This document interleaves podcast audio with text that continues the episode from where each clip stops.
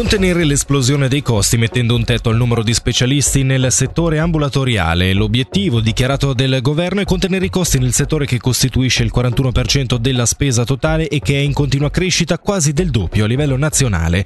Il tetto massimo entra in vigore subito e in via definitiva da metà 2025 non saranno toccati i professionisti già attivi.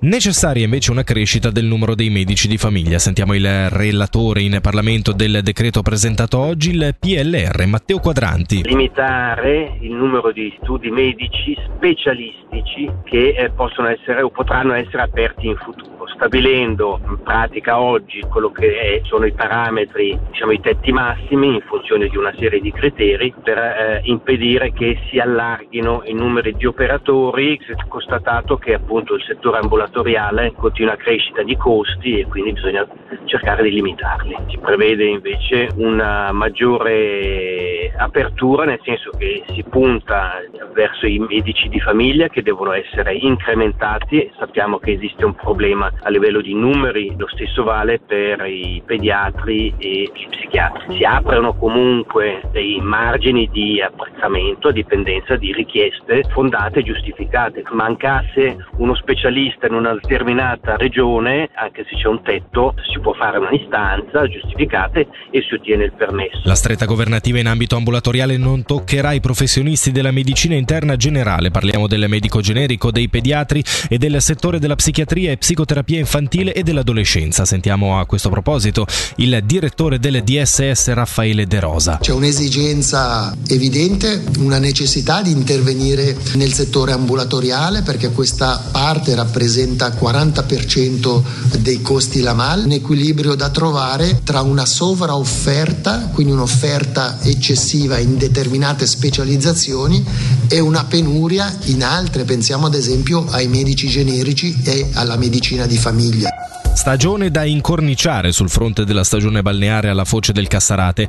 Grazie a misure quali i cani da salvataggio e i pattugliatori nessun annegamento è stato registrato come nel 2022. Sentiamo a tal proposito il presidente della Commissione cantonale Acque Sicure Boris Donda. Il bilancio lo riteniamo positivo, abbiamo avuto zero annegamenti incidenti, ben, diciamo persone che si sono messe in difficoltà, eh, possiamo contare su una mano. Sono stati introdotti i pattugliatori che erano già presenti l'anno scorso, un miglioramento dell'attività di pattugliamento eh, in collaborazione con il, tra il municipio e le società di salvataggio di Lugano, presenziare eh, e fare picchetto eh, attorno a questa zona informando anche le persone. Inoltre quest'anno sono stati anche presenti e ben apprezzati due cani di salvataggio, quindi anche per eh, invogliare le persone a informarsi, a vedere questo tipo di, di presenza molto particolare, ma sempre nell'ambito eh, del salvataggio.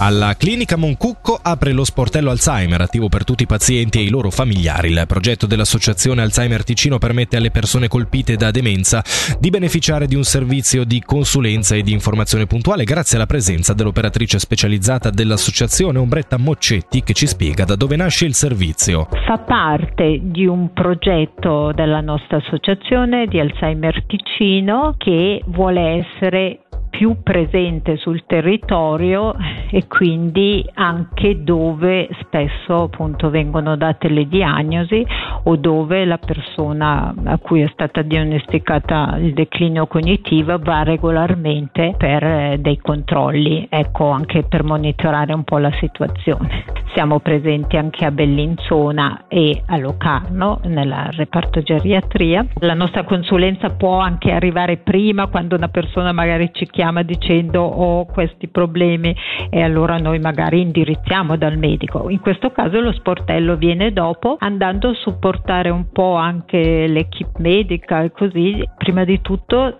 segnalando le prestazioni che abbiamo sul territorio che sono di supporto sia alla persona interessata sia al familiare con questi aiuti pratici, consigli, informazioni pratiche inerenti alla quotidianità. Ecco, spesso magari familiare ci chiede ma lui mi ripete sempre questa cosa, come, io come devo rispondergli, rassicurando più il familiare e anche la persona. Ecco. Il Canton Ticino assumerà la presidenza per il 2024 della comunità di lavoro alpina Arghe Alp, un'importante occasione per parlare dei problemi legati all'arco alpino, su quali saranno alcuni temi d'attualità. Sentiamo il direttore del Dipartimento Istituzioni, Norman Gobbi. Tutti i temi della mobilità transalpina, visto che le Alpi sono un territorio, uno spazio vitale, ma che è anche attraversato da importanti assi, c'è il problema del Brennero che sappiamo è dal punto di vista del traffico pesante un problema molto più grande rispetto al Gottardo, ci sarà il terzo convegno tecnico in cui si condividono da un lato le esperienze dirette per la gestione del lupo, rispettivamente anche delle strategie di gestione che non sono solo nazionali ma sono anche sovranazionali e sovraregionali. Penso che sia importante condividere ma dall'altro c'è la preoccupazione di